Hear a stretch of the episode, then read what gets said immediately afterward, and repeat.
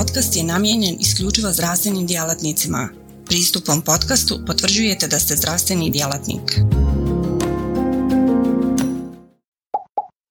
Pouzdane informacije za bolje zdravlje. webdoktor.ba Pozdrav svima! Svjetska pandemija sa COVID-19 još uvijek traje odnoseći sa sobom brojne živote. Međutim, svjetlo se naziri na kraju tunela u obliku vakcina koje bi nam svima trebale donijeti zaštitu od ove bolesti. Dvije odobrene vakcine protiv COVID-19 infekcija koje proizvode Pfizer i Moderna su bazirane na novoj tehnologiji informacione ili messenger RNK, odnosno ribonukleinske kiseline. Kao i uvijek, kada se pojave novi lijekovi, novi tipovi terapije, pojavljuju se i brojne nedoumice i strahovi, često i neopravdane kritike koje su uglavnom bazirane na neobaviještenosti, neznanju ili što je još gore neprovjerenim i pogrešnim informacijama koje običnog čovjeka mogu navesti da donese pogrešnu odluku. Posebno u današnjim vremenima, kada primjena bilo kakvih vakcina, zahvaljujući brojnim plasiranim dezinformacijama i poluinformacijama koje su date po društvenim mrežama od strane osoba koje nemaju nikakvo formalno medicinsko obrazovanje, izaziva vrlo žučne polemike oko temeljne činjenice da su vakcine potrebne zato što su spasile nebrojene živote od smrti, patnje invalidnosti i pomogle da čovečanstvo praktično iskorijeni brojne bolesti. Upravo zbog toga portal webdoktor.ba vam donosi ovaj edukativni video koji ima za cilj da vam donese provjerene i kvalitetne zdravstvene i medicinske informacije koje će vam pomoći u donošenju vaše odluke. Dakle, govorit ćemo o tome šta su to i kako funkcionišu COVID-19 mRNA vakcine. Prije nego što krenemo dalje, kratko ću se osvrnuti na karakteristike koje činim, čine pouzdanim informacije koje dobijate u ovom videu. Moje ime je Nermin Salkić, specijalista sam interne medicine i subspecijalista gastroenterolog u UKC u Tuzla, a također sam i vanredni profesor na katedri za internu medicinu Medicinskog fakulteta u Tuzli. Autor sam preko 50 naučnih radova objavljenih u svjetski relevantnim časopisima. Glavni sam urednik portala webdoktor.ba koji ima zadaću da komplikovane medicinske informacije prezentira vama na jasnom i razumljivom jeziku te da vama pruži provjerene informacije za vaše bolje zdravlje. Sve ono što je prezentirano u ovom videu kojeg smo pripremili za vas temeljeno je na naučno dokazanim činjenicama i današnjim znanjima, koje su za potrebe ovog prikaza prikupljene i objedinjene u jednu cjelinu. Imunologija vakcina predstavlja temeljno medicinsko obrazovanje koje svaki ljekar dobija u toku školovanja. Međutim, kao i svi vi koji ovo gledate, i ja sam samo jedan čovjek koji je sklon greškama.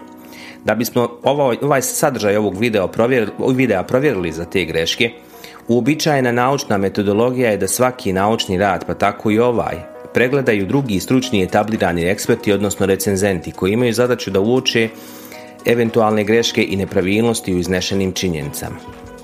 Za ovaj video tu zadaću imaju profesor dr. Mirsada Hukić, specijalista mikrobiologije, redovni profesor mikrobiologije i parazitologije te član ne jedne, nego dvije akademije nauka, bosansko-hercegovačke i evropski.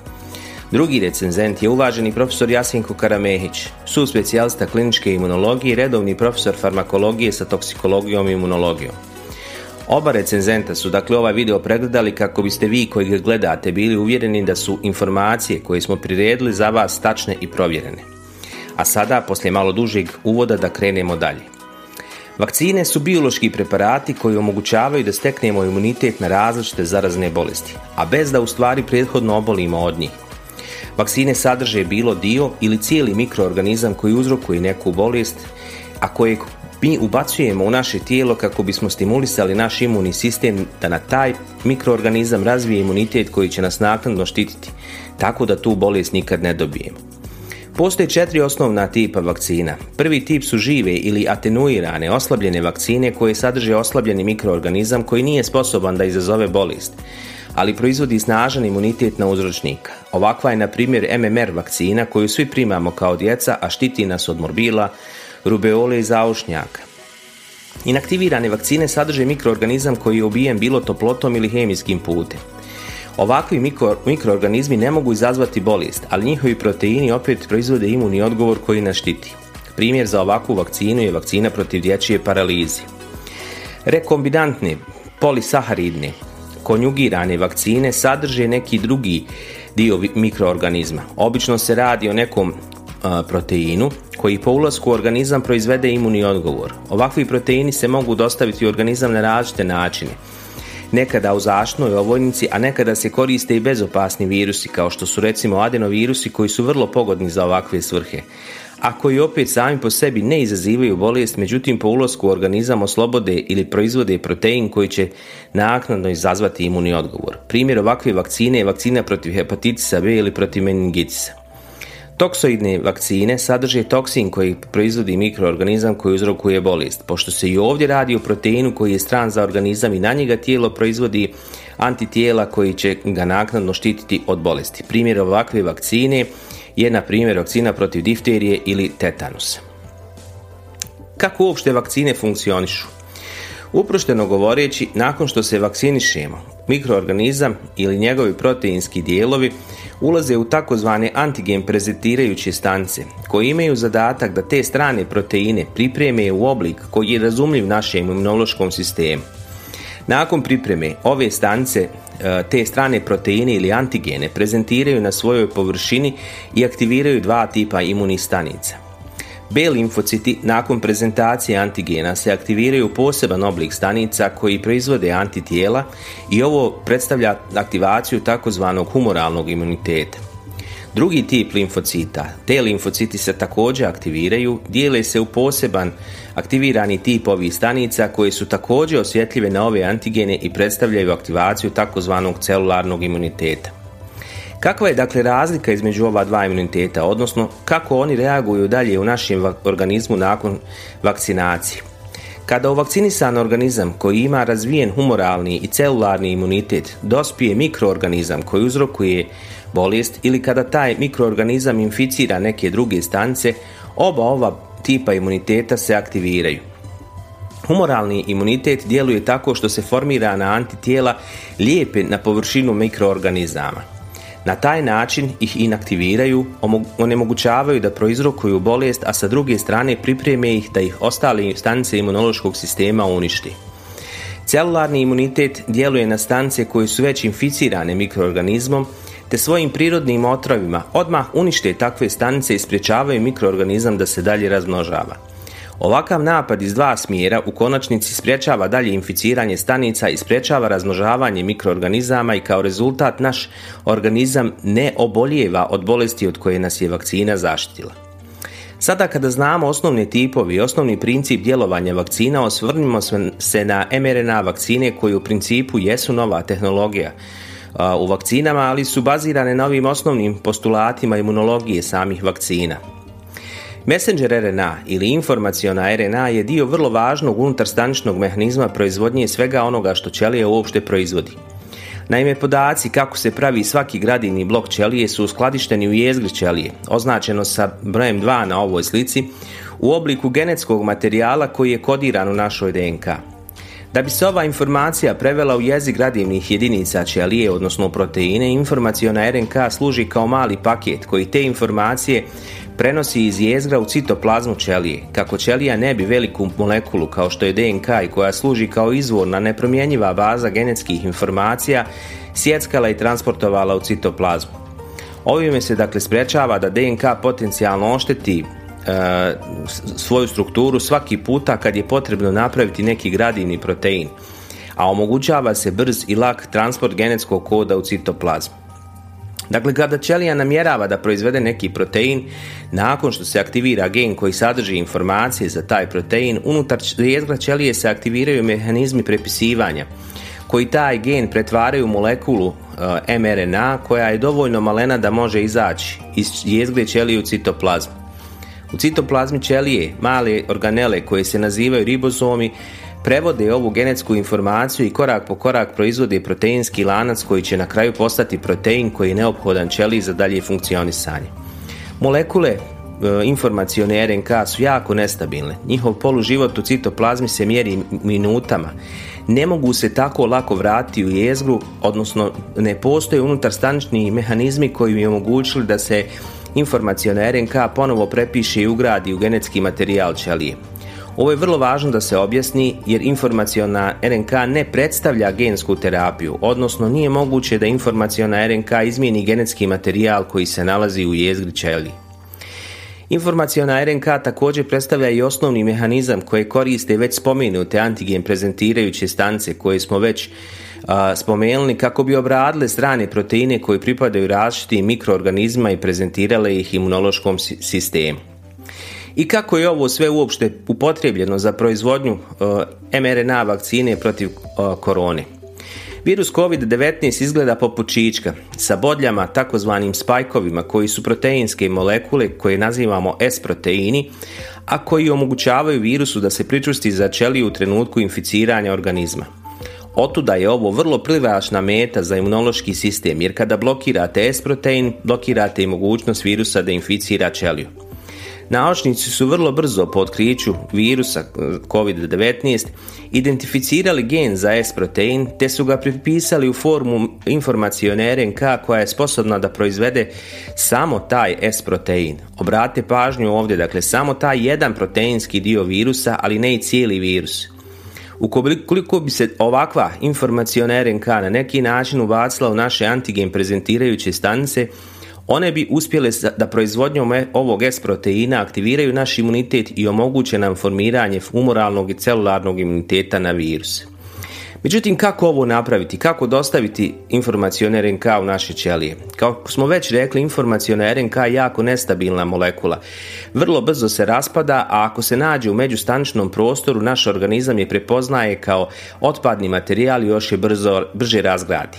Odgovor na ovo sve su takozvane lipidne nanopartikule, a što je u stvari vrlo otmjen naziv za jako, jako malene kapljice masti.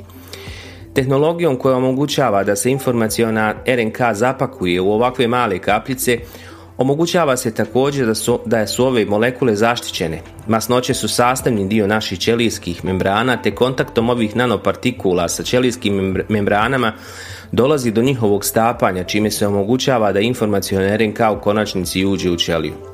Međutim, čak i u ovakvom obliku ovakve vakcine se moraju čuvati na jako niskim temperaturama, čak do minus 80 stepeni jer su vrlo nestabilne.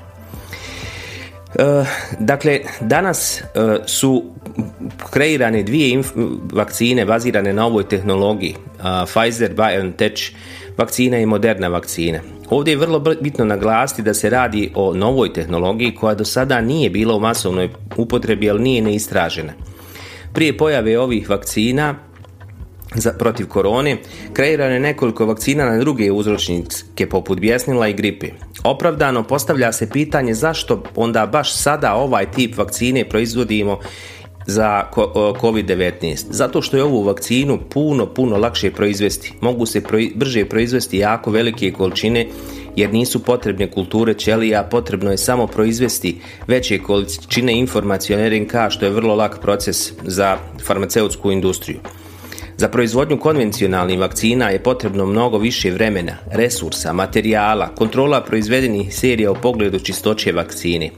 Sa mRNA vakcinama se ovo izbjegava u situaciji kada je cijeli svijet zatvoren zbog pandemije i kada je potrebno što brže proizvesti što veće količine vakcine, ovo je najbrži odgovor kojeg današnja medicinska nauka ima.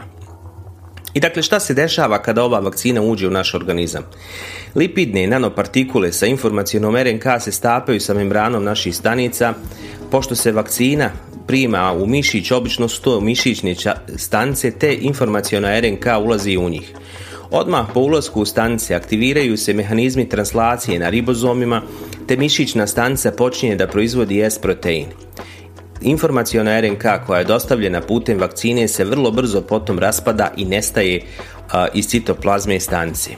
S-proteini se potom kao i svi ostali stanični proteini prezentiraju na membrani mišićne stanice na posebnim molekulama takozvanog glavnog sistema histokompatibilnosti koje ima svaka ćelija naša, našeg tijela i koje su zadužene za prezentaciju i domaćih i stranih proteina za naš organizam.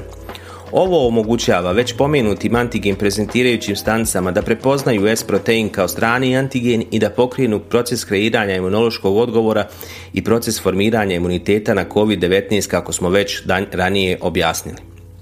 Pošto su količine informacione RNK koje ubrizgava malene, nije dovoljna samo jedna doza vakcine za kvalitetan imunološki odgovor, nego su potrebne dvije. Pa tako, za Pfizerovu vakcinu druga doza se prima 21 dan nakon prve, dok se kod moderne vakcine prima 28 dana poslije. Ono što znamo iz studija efikasnosti, a kako je prikazan na originalnom grafikonu iz članka u kome su prezentirani ovi rezultati za Pfizerovu vakcinu, jeste da se zaštitni efekat pojavljuje već nakon 10 dana od prve doze.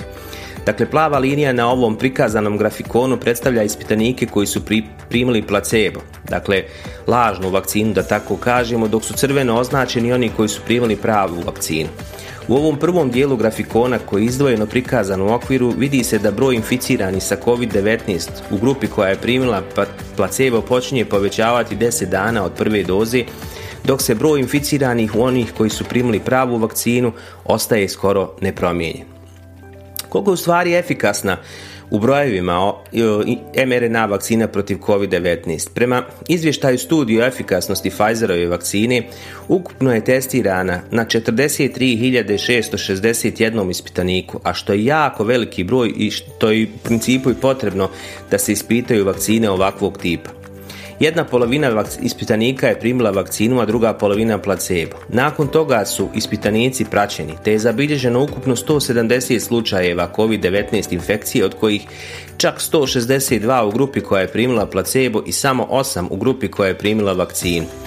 Ovo prevedeno na jezik brojeva znači da je vakcina u ovom istraživanju bila 95% efikasna. Naravno, ovo su rezultati studije. Stvarna efikasnost vakcine će nam biti poznata tek nakon masovne populacijske primjene. Ono što je također bitno napomenuti da je u onih ispitanika koji su primili vakcinu i koji su naknadno dobili COVID-19 bolest bila blaga sa samo jednim od osam slučajeva koji je bio, eh, da kažemo, težeg oblika. Što se tiče nuspojava, ova vakcina spada u takozvane reaktogene vakcine. Reaktogeno znači da prisustvo nuspojava je znak da vakcina funkcioniše, odnosno da proizvodi imunološki odgovor. Dakle, ovdje je vrlo bitno napraviti razliku između nuspojave i neželjenog efekta. Najčešće prijavljene nuspojave su uobičajene za sve vakcinacije, lakog su tipa i karakterisane su kratkotrajnim i blagim zamorom, glavoboljom i bolom na mjestu uboda. Ovdje su prikazane takozvane izraženije nuspojave njihova učestalost. Pod pojmom izraženije misli se na one nuspojave koje remete uobičajeni životni ritam, odnosno ne mogu se okarakterisati kao da, lake, odnosno kao one koje ne remete redovno dnevno funkcionisanje. Jako je bitno ovdje napomenuti da je nakon početka primjene vakcine u opštoj populaciji u Velikoj Britaniji došlo do par alergijskih reakcija osoba koje su od ranije imale snažne alergijske reakcije na različite lijekove i druge alergene.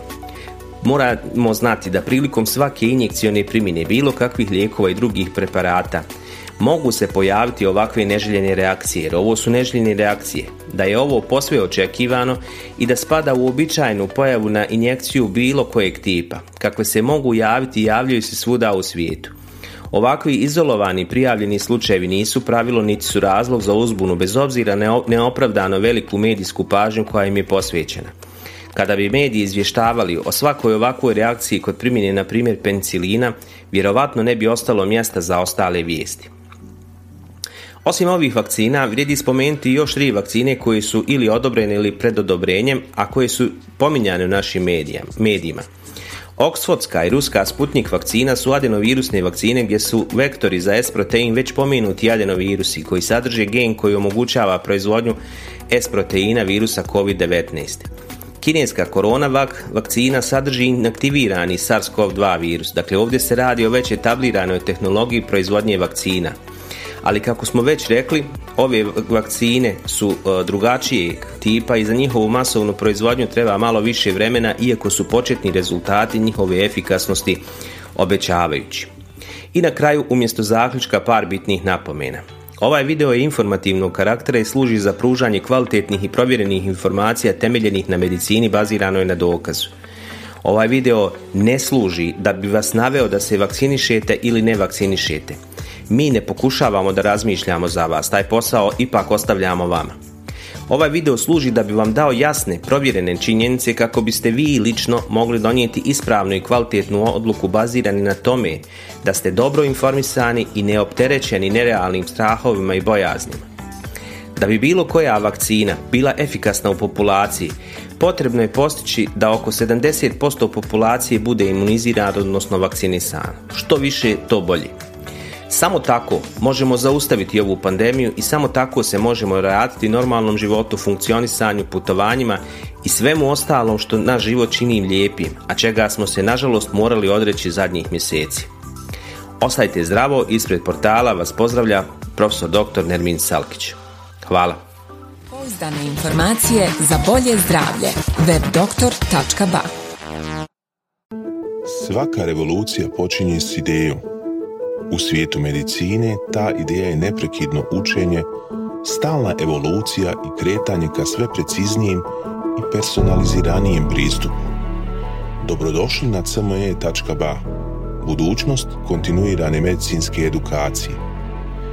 Na cme.ba vjerujemo da medicinski stručnjaci nisu samo praktikanti, već inovatori, pioniri, istraživači mogućnosti. Svako novo otkriće, svaka nova tehnika, svaki novi komad znanja je korak prema zdravijem i sretnijem svijetu. U duhu onih koji su se usudili razmišljati drugačije, kreirali smo online portal koji pruža više od puke informacije. Nadmašuje tradicionalne granice edukacije, nudeći imerzivno, dinamično i beskrajno prilagodljivo iskustvo učenja. Baš kao što skalpel u rukama vještog hirurga postaje instrument iscijeljenja, CME.ba u rukama radoznalog medicinskog stručnjaka postaje instrument unapređenja. Srce naše platforme je jednostavnost. Razumijemo da je vaše vrijeme neprocjenjivo, da svaka sekunda može napraviti razliku. Zato smo dizajnirali CME.ba da bude jednako intuitivan i efikasan koliko je i inovativan. Inspirirana najboljim svjetskim sučeljima, naša platforma vam omogućava da zaronite u bogatstvo znanja bez ikakvih ometanja ili kompleksnosti, kada god to želite i gdje god to želite, donoseći svijet medicine na dohvat vaših prstiju sa elegancijom jednog, besprijekornog dodira. Na cme.ba susret ćete se sa neprestano rastućim univerzumom sadržaja kuriranog od strane regionalnih i globalnih stručnjaka interakcija sa vrhunskim umovima u medicinskom polju, uključivanje u revolucionarna predavanja i dobivanje znanja koje će transformisati vašu praksu. Ali ne smatramo se zadovoljnima s trenutnim postignućima.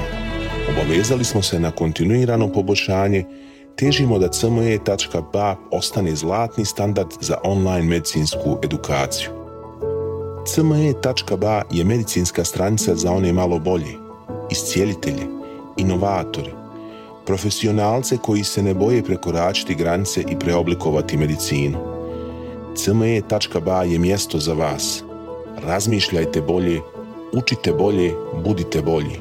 Stoga kliknite za znanje i pristupite na cme.ba, gdje učenje nikad nestaje, gdje strast susreće profesiju, gdje medicina susreće inovaciju.